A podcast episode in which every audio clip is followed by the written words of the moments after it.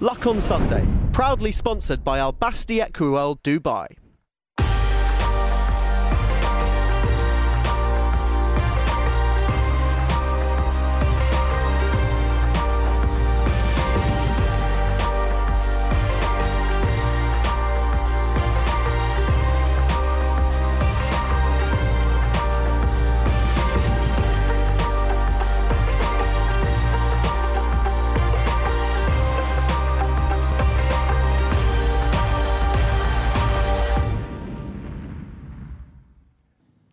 Welcome to the Luck on Sunday podcast, a weekly audio digest of all the best bits of Luck on Sunday, free to air every Sunday from 9 o'clock, that brings you the best guests and insight from around the racing world.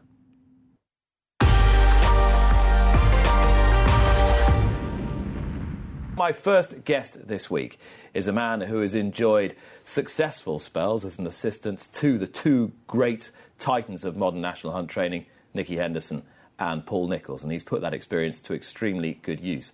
After a short commission in the Army, where he rode several winners in the military races at Sandown, indeed he broke records in those races, including a victory for Her Majesty the Queen, he turned his hand to training, and slowly but surely he's built up a really powerful stable. And now in Lambourn, yesterday, he passed his best ever total for a season 36 winners. And we're not even at the end of November.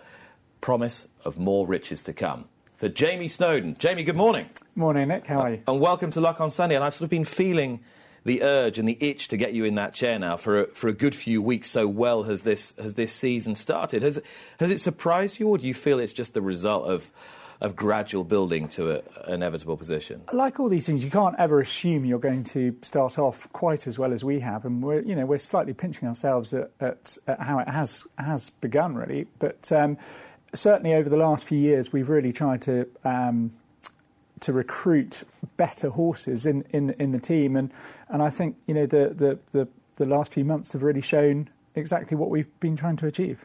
And you're getting nicer horses as well. You've got a good collection of owners. Is it as simple as needing the money to spend, needing the money to spend on the better stock?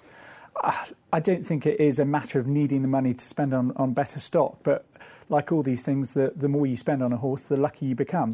Mm. Um, you still need to be buying the right sort of horse, whether it be a store horse or off the flat or, or, or these Irish pointers. But uh, listen, we're not in the market to be spending the, the, the, fortunes that some people are on these Irish pointers, but we're lucky enough to, to, to have a few people that can go out and buy a, a, a potentially nice horse. And, and um, you know, obviously the the team that we built up over the last few years is is is you know sort of detriment to all that. Really, it's uh, it's it's all worked out brilliantly. And so Chips Keswick has been a great supporter of yours, uh, owned your festival winner, and owns the horse who was responsible for breaking your seasonal record yesterday, the the Banner King Rebel, uh, well known from from his exploits in the in the football arena. How is he enjoying racing?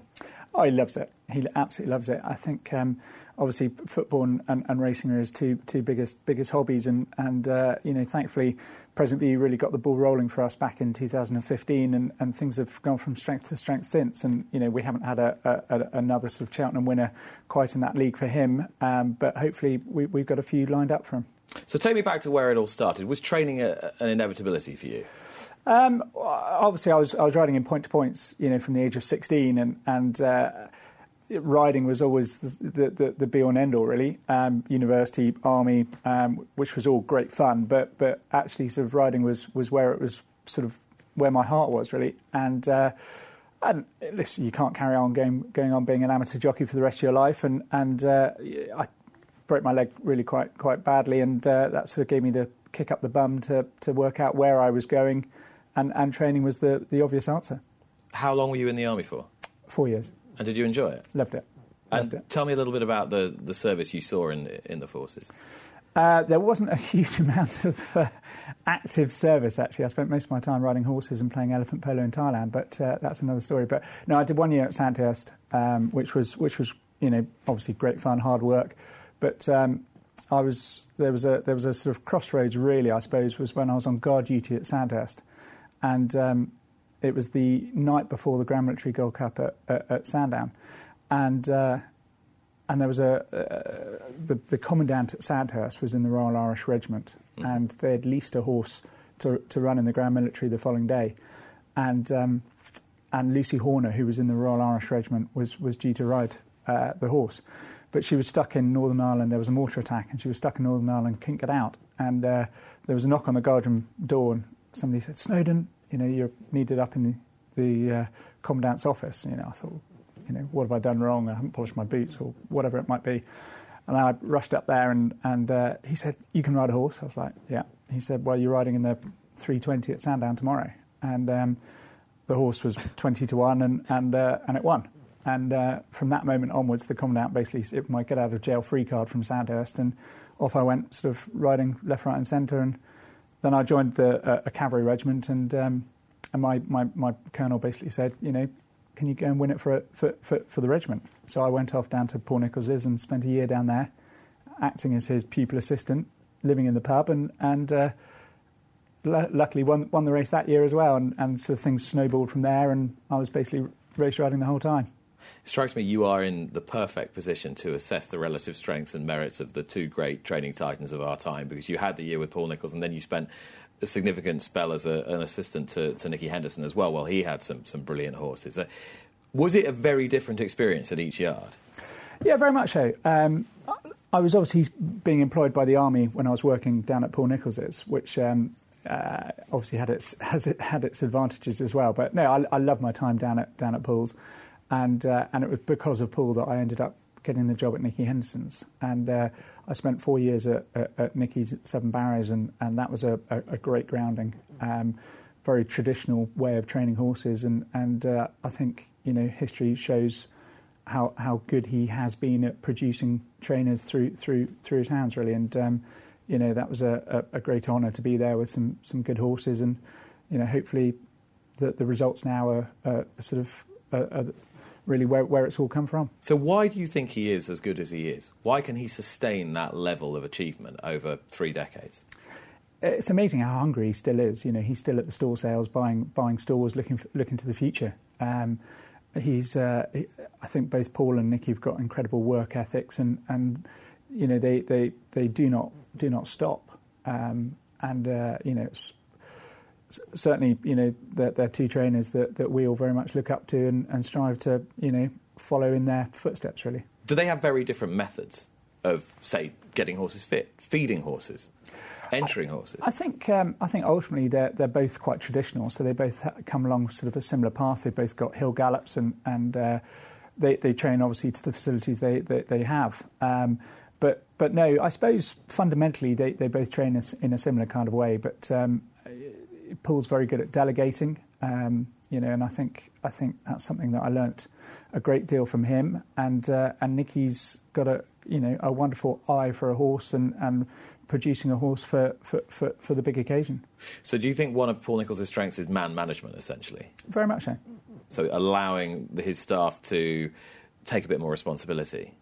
I, and I think he would he would say that himself as well. You know, I think um, he's very good at, uh, at, at, giving somebody the responsibility to to uh, to go about and, and, and put in what, what he feels are the uh, uh, he will guide you along the, the, right direction, but he'll he'll very much put you up on a on a stool and let you make your own mistakes, but um, hopefully guide you in the right direction. And uh, yeah, he's he's excellent leader.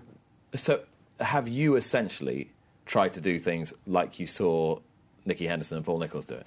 I, very much. I think I'd be silly not to. Um, having been to, to, to, the two best trainers in the country, I'd be a fool to try and train in a in a different kind of way. So, uh, as again, you train to the facilities that you have, but you try and follow the same sort of structures that both of those those great trainers do. See, what strikes me about you is that this has been a gradual process getting to where you are now. The house feels that it's very much built on solid foundations rather than a, you know, you're not going to be a one-hit wonder. So 50 winners in a season and then bang, nothing much. Is that a is that a, a fair way of how you see it? I, I, I've always felt in this game that you know if you come in big, you probably go out big, and and uh, it, you know it's we're here for the long term, and and it is you've got to build the right foundations of which to to to you know make the house as it were, and and uh, you know I think we've definitely built those those foundations. You know, my head girl's been with us since we started, and, and secretary since we started moving to Lambourn, and and uh, travelling head. You know, the, the, the structure is there f- for, for, for it all to build. Mm-hmm. Um, and yeah, it's been obviously Paul and Nicky have been very instrumental in, in learning off those kind of structures. And now you weren't always in Lambourn. Your first couple of years training were in Dorset, weren't they? Yeah. And I remember trying to get hold of you in those early days, and it being quite a challenge. I know it's a big talking point as we approach the general election, communication in remote parts of the UK. But you were really up against it those first first couple of years. Yeah, it was it was um, very sort of very much character building those first couple of years. But uh, you know when you when you work for, for Paul and Nicky and, and you're having Cheltenham winners left, right, and centre, and you go out and you start training by yourself, and you have one horse and one member of staff. You know it's um, it's a bit of a sort of bit of a shock and a bit of an eye opener. Um, and those first couple of years were, were, were, very tricky. But actually, you know, you sort of make your own mistakes where, where nobody really sees. And, and then uh, we moved up to, to Lambourn in 2011. And uh, I think our first runner from there won the Summer National. Yeah. Um, Was that Knighton Combe? Knight and Coombe, yeah. And he'd been he'd been a tremendous old horse who'd, who'd won in points and hunter chases, and you you kept improving him. Uh, He'd been a sort of friend to you right from the beginning, hadn't he? Yeah, even I managed to ride a couple of winners on him, actually. So uh, he must have been quite good. Uh, was it was it fun the early part of it as well, though, in a sort of buccaneering, fact finding way? Do you look back on it now fondly? Oh, very much so. Those first couple of years, they were they were they were tough, obviously. But um, as I said, we've still got you know the, the same team that, that, that started from there, and uh, you know we celebrated the winners, I you bet. know, wholeheartedly, and and uh, the pub was you know part of the village, and it was all it was it was yeah it was great. It was hard work, um, not a lot of um, results really, but. Uh, it certainly taught us a few lessons of, of, of how to how to progress from there, and and uh, you know, thankfully, it seems to be working. Was it possible then, really, to think beyond the end of the next week?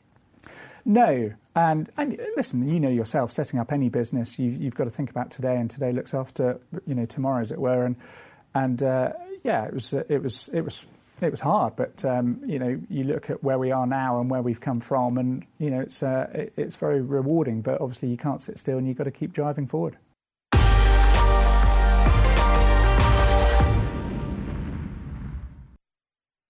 Luck on Sunday, proudly sponsored by Al Basti Equiworld Dubai. Yeah, jumping is well and truly back, though it was great to see Oisin Murphy winning the Japan Cup there on Suave Richard. And you could see from his almost contorted expression on his face as he passed the post exactly how much it meant to him. His alliance with Japanese racing has been such a fruitful one with the exploits of Deirdre, and this has just capped it. So, all power to a man who's brought so much to British flat racing in the last 12, 24 months. I'm delighted to say I am rejoined by Jamie Snowden, who's enjoying his best ever season. We can now say that officially. best ever season all told. We're only halfway through. And Emmett Kennedy, uh, Pod Maestro. I, I introduced you as last night when I was teeing up the show. I think that, that's fair enough. Final Furlong podcast going well? Yeah, thank God. Uh, we're about to make an announcement. I would love to make it today, but uh, we can't fully, but it's all done. So the podcast is about to become bigger than it's ever been before. Um, we had our most listeners ever last year, and we've already beaten that. We did beat it by August, actually, which was incredible. It's amazing to me the amount of people that, that listen to the show, and we're blessed that we have such a loyal audience. But uh, we're about to become a little bit more powerful, so hopefully people will be excited about that. Yeah, I think it's amazing to many of us. But yes, you're still uh, you're you're still getting away with it. You're still getting away with it. They'll find you out sooner or later. Uh, you, are you going to be filmed like Brexitcast, so you know you can no longer do it in your underpants? Does anybody? Well, first of all, contrary to many claims, I do not record the Final Furlong podcast in my underpants. Pajamas, yes. Underpants, no. Uh, as for the Brexitcast comparison, it's fine. It's it's great to be here. It's high definition TV. But do you really want this face for radio on camera all of the time? I'm not entirely certain. Well, as as Jamie pointed out as you walked into the studio, you are a much svelter figure than than the last time I saw you. Yeah, when I had a, I was described as the fat controller at Royal Ascot with the top hat on. Uh, yeah, 15 and a half stone down to 11 and a half stone. So Don't tell me it was just one Twitter troll who sparked a four stone weight It's not loss. troll. Well- It's too- There you are. Get stuck in. Oh, this is what to get all the carbs back. As if this Yep. is a re. Well, this is the, the last temptation of Emmett Kennedy.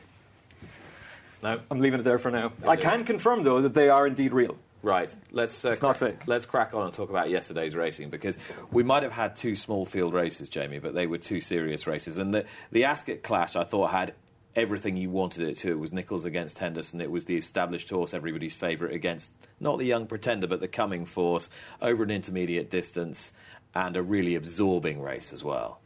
It was, and you just uh, it just goes to show that you don't need a big field to have a good race.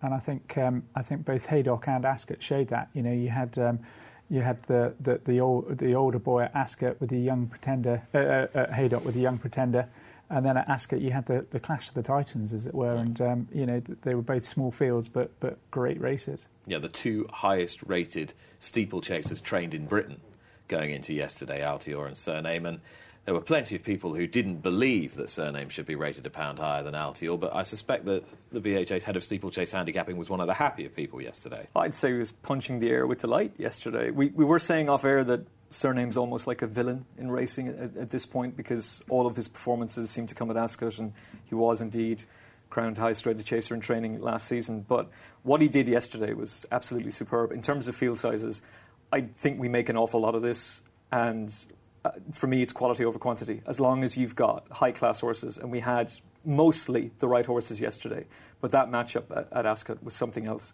The bullishness behind Altior beforehand, and particularly from Nicky in the week, and then the betting. There's no way I could have seen him go off three to one on. Uh, and, and, to see Cyrname drift in the manner that he did. And I thought Paul Nicholls' comments afterwards were really interesting. He, he talked the, about the fact that it was as emotional for him as Kauto Star's fifth Betfair mm. chase which is a remarkable thing to say because one, you're comparing him to the greatest horse that I've ever seen over fences. And secondly, it does give you a demonstration of how important this horse is to him. And Kauto went from Tingle Creek winning to King George, and that's what this horse is going to attempt now, going from two mile four to uh, to the King George. And it seems as though the Nicholls team are, are supremely confident. But I wouldn't be dishing out too many excuses for Altior yesterday. I think he was just beaten by the better horse, who, for a change, won first time out. Well, I'll get Jamie's perspective on that in just a few moments' time. But let's hear from, from Paul because he's on the on the line now. Morning, Paul. Good morning, Nick. Uh, I don't know. You were probably listening to what Emmett was saying there, and it, it seems like a good a good starting point. Just to to really ask you why yesterday was so important to you and your your team. Well, I mean, obviously, you know, we we, we knew we got him improved from the two runs in in the, in the, the spring there at Ascot, and the second run in particular when he won the Grade One, beating the horses he did. Particularly if you take who I think ran his race that day, beat him 7-18 lengths. He was then second in the champion chase. ASO finished second in the Ryanair. They were good horses. We just needed him to reproduce that, that, and I felt if he did, that he was going to be very hard to beat. And uh, it, it's such a, an engaging clash between two horses like that as well. One that hasn't been beaten for so long and is a huge public favourite, and another one that's that's on the way up. And it, it takes it almost takes more of an effort for people to to believe essentially in your horse. So there must have been a certain amount of vindication, wasn't there? Yeah, I just think that Ascot form was the best performance of last season. Um, you know, all those good horses just didn't run ordinarily on one day. There were some good horses beaten miles by him, and the, the handicapper was right, wasn't he? He had them rated pound apart, and there'd probably be a couple of three pound apart now. He's just a very, very good horse. I mean, Altior has been an ex- supreme champion. He, you know, to win the races he's has done in succession, 19 on the trot, just shows what an amazing horse he's been. And he's been so good for racing, but. Eventually, they all get beat. Big mm. Bucks won 18 on the trot, and he got beat. It just happens to the younger horses. And, and obviously, Cyrname is, as we've always thought, but took a while to get there, a very special horse.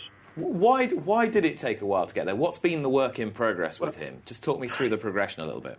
I don't, I'm not really sure. I, I mean, his hurdle runs for us were dire. He used to just get in such a stress saddling him up, and then he'd, he'd go down to the start flat out, and then he'd run the first mile on one breath, basically take a breath, choke, and just run terrible. And so it was a case of trying to get him to relax. And the two runs last autumn, were a bit underwhelming because he just literally bolted down to the start and just went flat out for a mile and stopped. And for whatever reason after that, we just changed our routine and tried to get him to settle.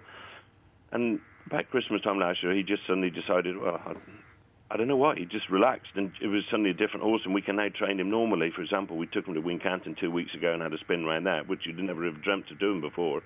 And it's like having two different horses from, the, from you know, 12 months ago to now and that's why you know I was reading about oh his three runs first time out the last three years were very underwhelming. Well, I was that was never going to be the case this time because we're just dealing with a completely different horse who's now mature mentally and physically. And he's a big unit, isn't he? When you yeah. stand up to him, he's a big, big horse. Yeah, and these horses need time. He's only a seven-year-old, you know.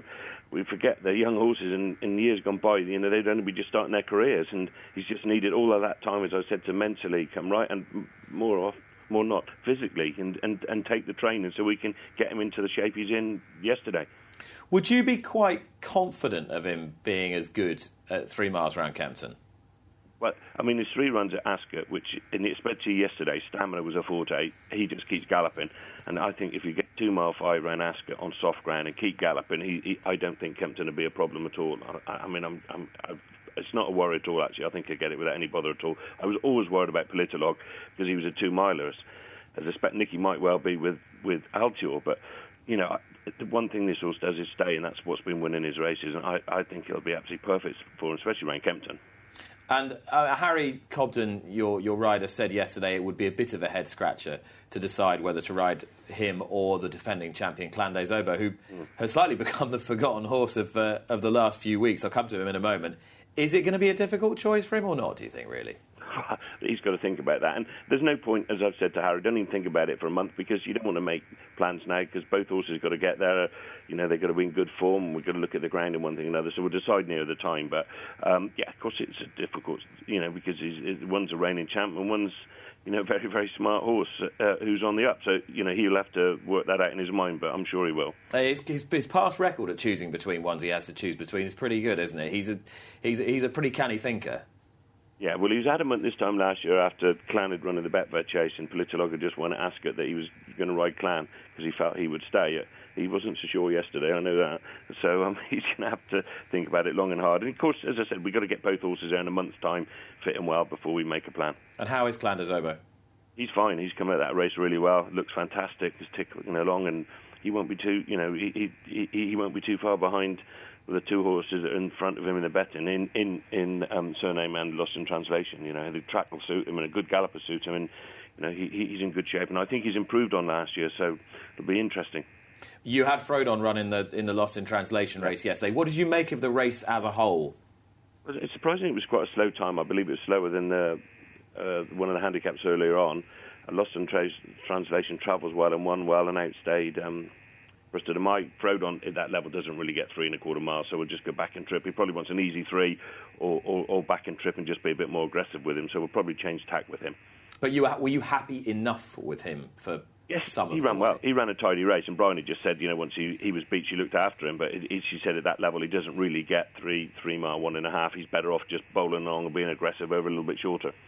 And uh, Capeland got his got his due reward yesterday with a little bit of help from the handicapper. We're going to talk about that uh, in a little while. But the way he won yesterday, it, is he going right the way to, to graded level? Uh, astonishing improvement in him as well. Again, he's a seven-year-old. He's physically as good as I've ever seen. I actually texted Kathy Stewart Thursday night and said to him, said to her, "That's the best I've ever seen him work this morning. The best he's ever looked. He's just like a different animal." And to be honest with you, I think he'd have won with six pound more yesterday if he hadn't, you know, the, the weights were if they were at levels yesterday. He was so superior yesterday. Um, obviously, you know, for what happened last time, everyone has their opinions, but mm. he he was very progressive yesterday, and um, yeah.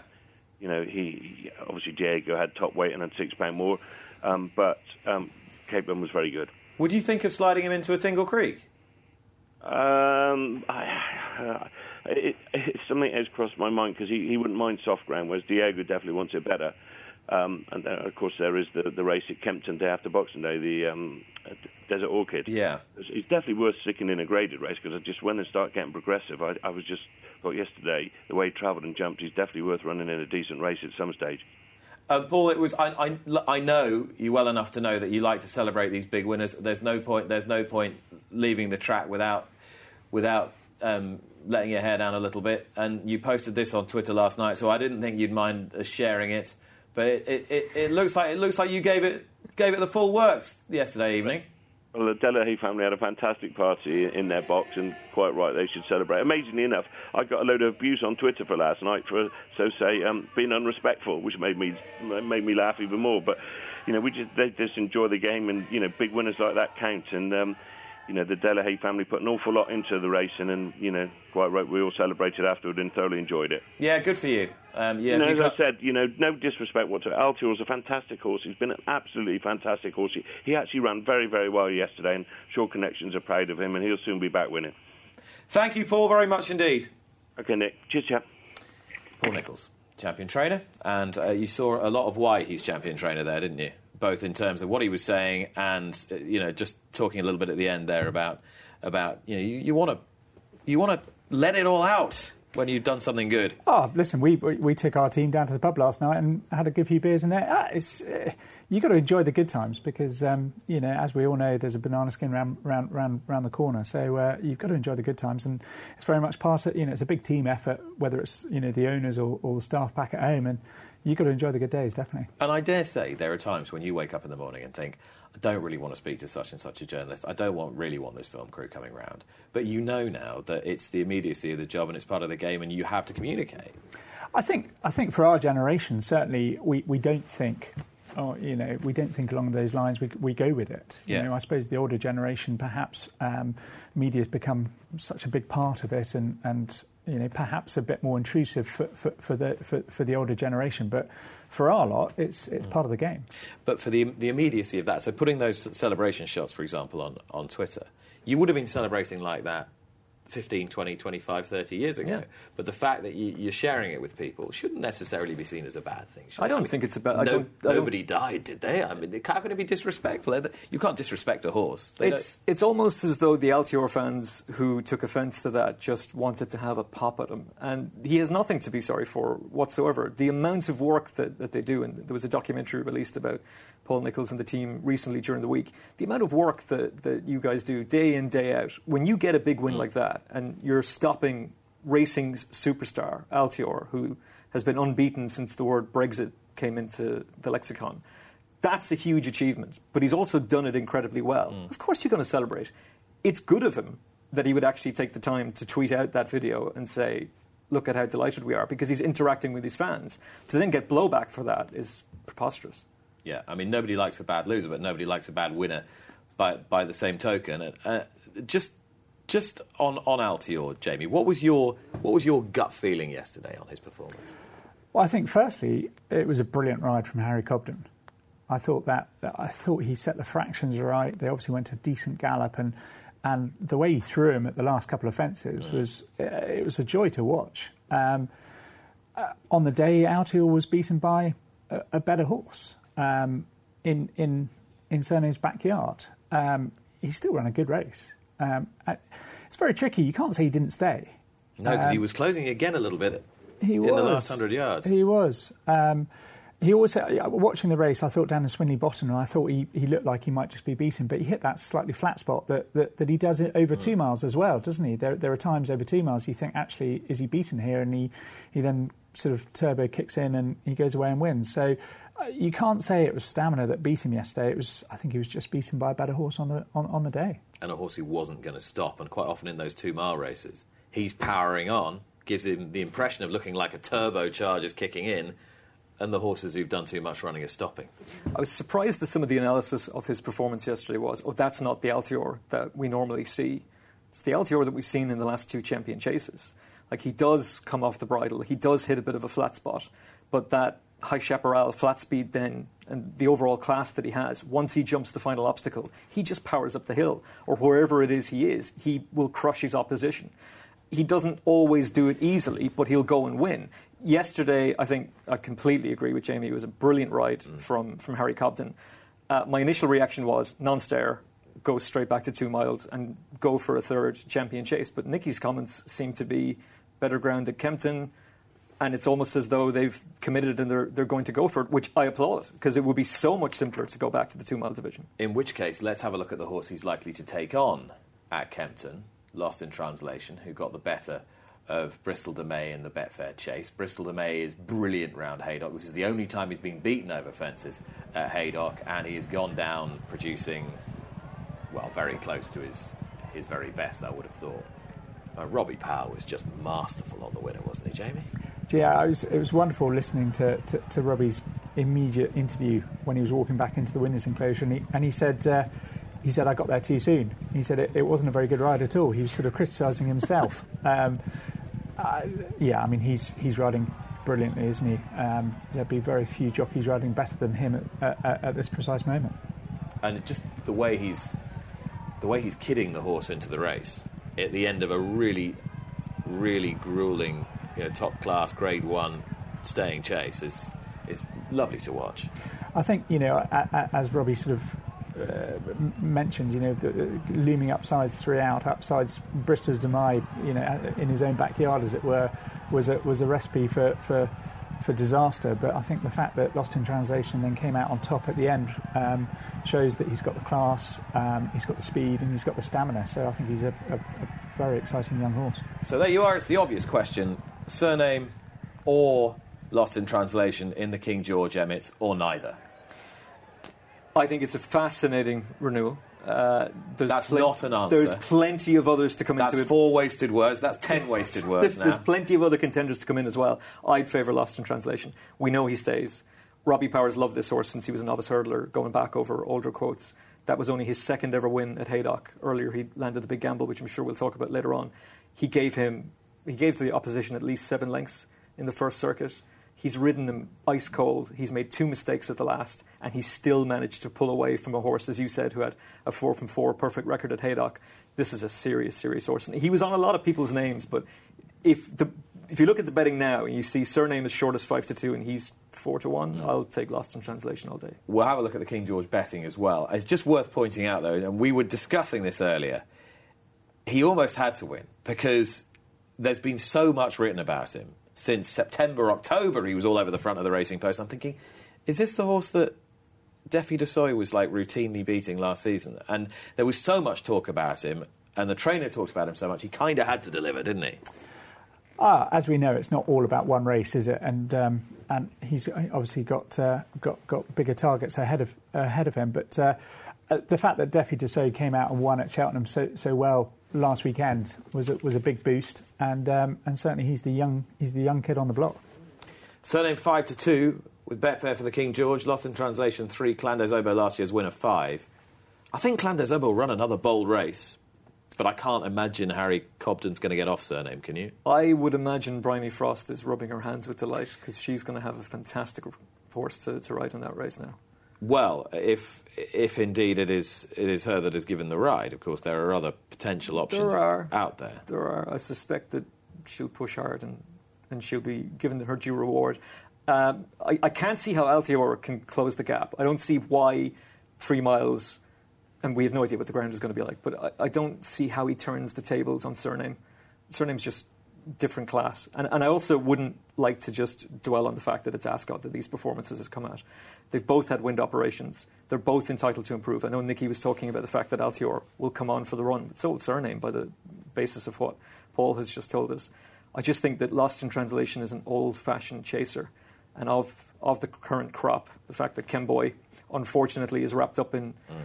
in red tape, I'd be leaning more towards him. Well, we're going to talk about syndicate ownerships later when we get to talking points and, and the Kemboy situation. But it, it, must be remembered, Jamie, that we didn't have an Irish chaser, Irish trained chaser in the Betfair Chase yesterday. We didn't have an Irish trained chaser in the in the Christie Chase, and Willie Mullins has got these excellent staying chasers waiting in the wings. So it'll be I interesting to see whether he he gets anything into the King George. Well, it was lovely to see Footpad winning so yes. well in the week. Actually, um, obviously a, a, an Arkle winner from from the past and. Um, I know Daryl loves the loves the horse. I think he's won three times on him over fences now, and um, uh, he'll be a fascinating horse should he come over the King George yes. as well. Absolutely, he, you'd certainly put him in the mix. Chacun Pour Soi, a horse we haven't seen yet this season, but was brilliant at the end of last year. I would put Douvan into the mix. We saw him on Thursday, and he looked right back to his best. Hopefully, he can continue that progression because the one thing you would say about Altior is it's amazing that he's maintained that consistency and won four Cheltenham Festival races consecutively and managed to, to rack up that, that winning sequence. Um, because Douvan, you could have argued, was the more talented of the two, and he's been plagued by injury, but he looks like he's back on track. And given Rich Ricci's affinity for Kempton on Boxing Day, I wouldn't be too surprised if Saldier came over for the Christmas hurdle and Douvan lined up in, in the King George, and that would be really interesting. Yeah, and we saw it in, in, years gone by. We had Vautour just touched off in the in the King George oh. by by Cue Card. But I, it would be great, wouldn't it, if if more Irish horses were coming over for, for these races, the likes of yesterday's race and the uh, and the King George. I, I, think history will say that they, they don't come over sort of too early in the season, do they? And and um, I, am sure I'm sure they'll come over for the King George and and uh, and then obviously Cheltenham. But um, uh, I, I don't think we should be too worried about small runner affairs in those two races yesterday. It was, you know, they were great races. Emmett? Willie wasn't afraid to run Faugheen and Annie Power in the No. UK early in the season. Things have somewhat changed. Gordon Elliott has become a real force, and, and maybe he wants to aim all of his ammo in Ireland to ensure that he becomes champion trainer again. Uh, but also, I suspect that no matter who you are as an owner, Graham Wylie, Rich Ricci, JP McManus, if you're having a conversation with Gordon Elliott, Jessica Harrington, Willie Mullins, and they say to you, I don't want to go to Haydock. I do not want to run on heavy ground and sacrifice what could be a Gold Cup winning season. Let's go to Leopardstown. Let's take in the John Durkan over a shorter trip. Let's go for the Gold Cup. We've got the Dublin Racing Festival as well. There's so many big races in Ireland now than there ever were before that you can campaign and target. And I suspect that's what the Irish trainers want to do. And even the allure of the million pound treble bonus just mm. isn't enough. Yeah, that, I think that is the key. You know, what, what is that million pound bonus doing? Is it getting enough? Is it getting enough people wanting to have a go? Nope. And are there enough horses to justify its existence? not in, not from the Irish perspective of things. And it's just because, look, over over the last few years, we've seen the likes of Cue Card and Bristol De Mai, who have demolished the fields there.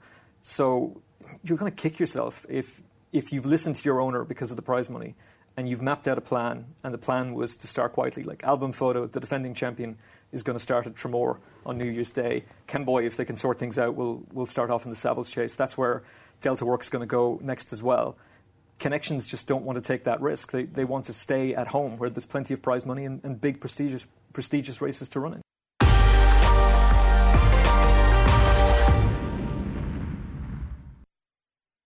Luck on Sunday, proudly sponsored by Al Basti Equiworld Dubai. Welcome back. You're watching Luck on Sunday, and once again during the talking points, the subject of equine welfare came up. And wherever you are in the world, this is the most pertinent subject in racing at the moment. Whether it be Santa Anita and the scrutiny in Californian racing, whether it be the horses scratched before the Melbourne Cup that we spoke about with Hughie Morrison a few weeks ago, whether it be about parties putting in their manifestos just weeks ahead of the general election that racing needs an independent welfare and regulatory body without the borders of the sport. It just goes to show you that the sport is constantly under threat and that horses need to be looked after as best possible. Yet, within that, there are always going to be divisions between the sports regulators around the world and the practitioners. And somehow, the twain have to meet to agree the best way forward. And with that in mind, my special guest this week is an eminent veterinarian who's practiced across the world and is now a partner at the deeply respected Rossdales veterinary uh, practice in Newmarket and has been uh, for a couple of decades now. He's a pioneer in his field.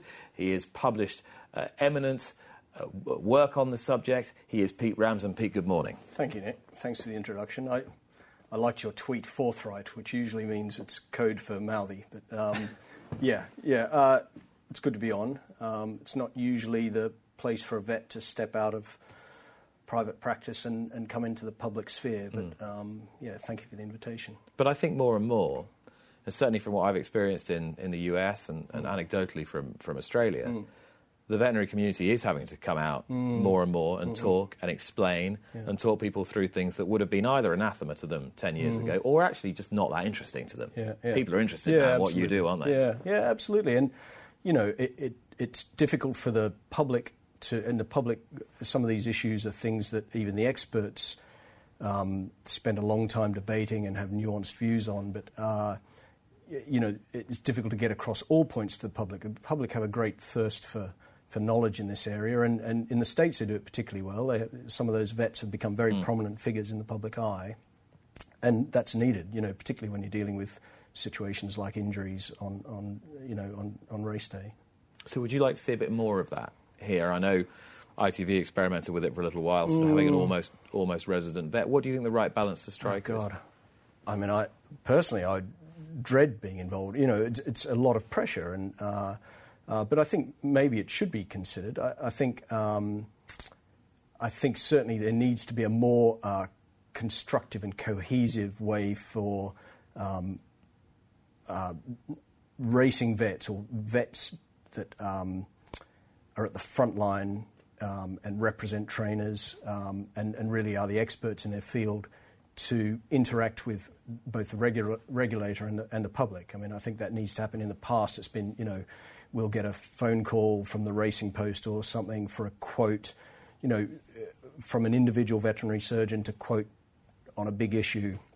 And I think there's a, probably a better way forward than, than what we've been doing so far, you know.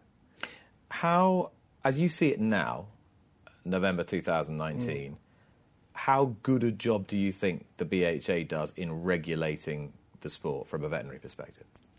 Um, the the problem, I mean, I think we're all used to, particularly in this country, um, uh, people who govern us are not particularly uh, good at some things, and we're all used to um, bumps on the road with regulations that come in that are flawed, and, and we have a you know people aren't always aware, but there's always a a, a low level sort of um, background conversation that we have with the BHA to tweak some of these rules to make them fit for purpose.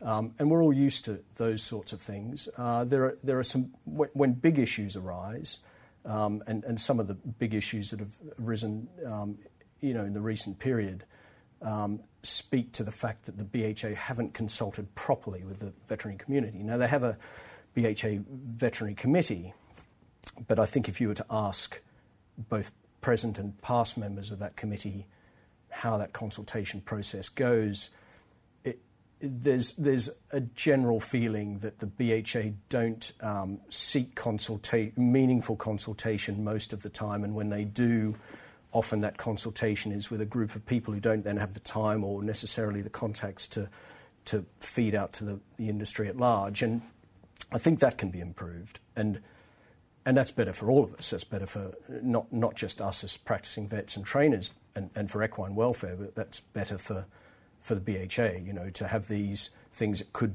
brew into legal spats mm-hmm. is regrettable. You know, no one wants to see things like that go go onto the front pages of newspapers. Because you, as, as I was say, as a frontline vet, someone mm. who's working closely with trainers, have an incredibly important role. I'm guessing to uh, to almost be the the link between mm. The sort of mm. veterinary authorities and and your clients. Yet, understandably, the BHA would be suspicious of involving yeah. that link too much because sure. you've got a vested interest. Yeah, it's true, uh, and and you could say um, it's quite right for the regulator, and, and, this is why there are independent um, members of boards both within the veterinary world and in the regulatory world and in the medical world. Um, you can't be seen to be too close or in bed with, with the vets that are treating these animals, and I can understand that, particularly when betting's involved. Um, but we're in a very small industry. You know, you have to rely on veterinary ethics. And, and you know, as a member of a very large practice, um, we confront these things all the time. You know, it's currently sales season, and I might be asked to vet a horse that's been looked after by one of my colleagues who, you know, has looked after it for, you know, da da da da da, and, and that information security, that all comes down to professional integrity. And I think, uh, you know, for the not just the BHA, but, but worldwide, the, the regulators, I think, have to recognize that the, the bulk of expertise in a lot of these areas, so, you know, the pertinent things at the moment are, are um, risk analysis for fracture.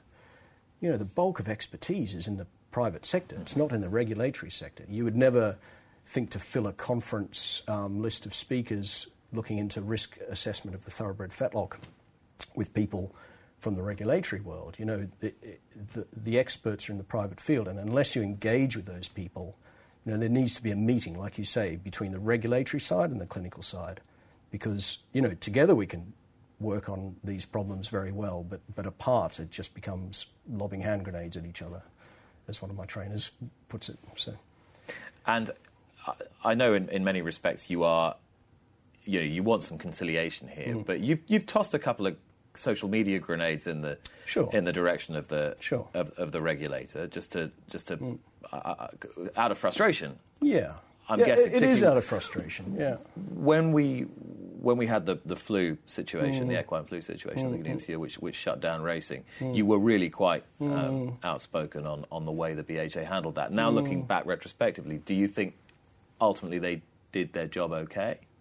Uh, look, it's a tough call, and they had to make a decision very rapidly. Um, and, and I, in a way, I, I, don't want to dwell on the past, mm. and, and um, I think there's a lot to, we need to deal, confront with the future. But sure. looking back at the flu, I still maintain, and, and it, I would say it's the majority opinion, not just amongst Newmarket vets, but amongst the wider um, worldwide thoroughbred um, veterinary community, that shutting down racing was the wrong thing to have done.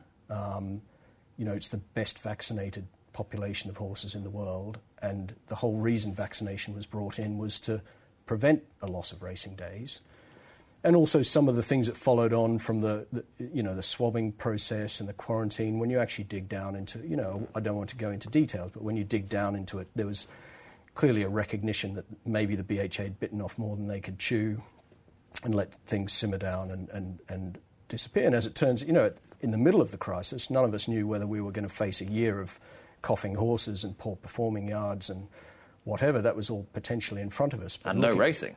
And no racing. Yeah, potentially going on and on and on. And, and um, you know, it's an endemic disease, and, and we're all used to, you know, those of us who are getting long enough in the tooth to have experienced previous outbreaks of respiratory problems, including flu, knew that we were probably due another one. And as it turns out, looking back with hindsight at the season, Newmarket has been a very healthy set of yards. I mean, it, it, it's been one of the healthiest years for, you know, for the last decade. So it hasn't turned into a, a you know, and, and the BHA may say, well, we shut it down and, you know, that, that was the result. But actually, when you look at the scientific basis of, or the scientific follow through of the, the swabbing and quarantine procedures, no, I, I still maintain my position.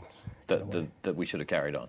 Yeah, that's my position, yeah. Yeah, absolutely. And not just mine. You know, I'm not a lone voice. I know I'm the lone voice on Twitter, but it, it is that I, I, was getting a lot of support from very eminent uh, veterinary surgeons around the, around the world, really. Looking at the, the Marmelo case that you alluded mm. to there mm-hmm. in terms of pre race scanning, how big an issue could this become for racing internationally?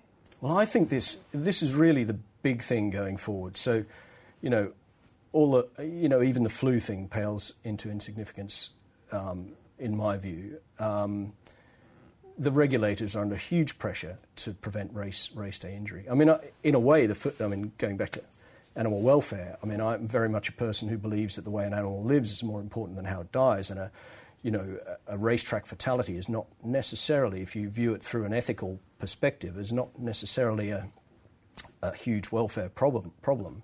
It's terrible for connections. It's obviously terrible for the horse, and um, and, and it can be visually shocking. Visually shocking. The, so it's bad and the, the for imagery the and the absolutely, optics. Are, are absolutely, bad. absolutely. We agree on all of those things, but um, you cannot have an attitude that even one fracture is too many with racing because you cannot prevent all fractures and you can't prevent horses breaking legs when they gallop around a paddock at home when they're turned out. And, um, you know, what we need to do is minimize serious injury. And we've made great strides in that, but there's still more work to do.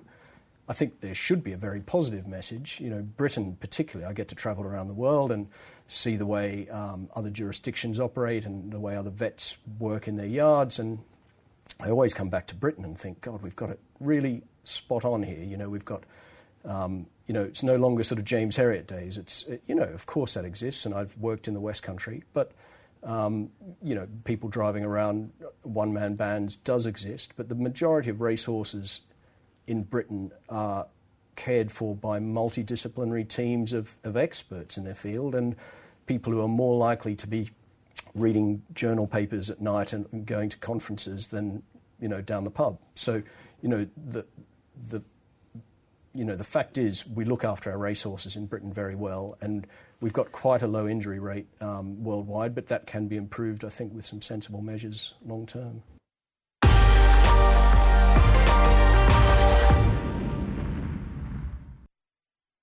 Luck on Sunday, proudly sponsored by Al Basti Equiworld Dubai. You've been listening to the Luck on Sunday podcast, the weekly digest of the best bits from Luck on Sunday, the programme that brings you the best guests and insights from around the racing world.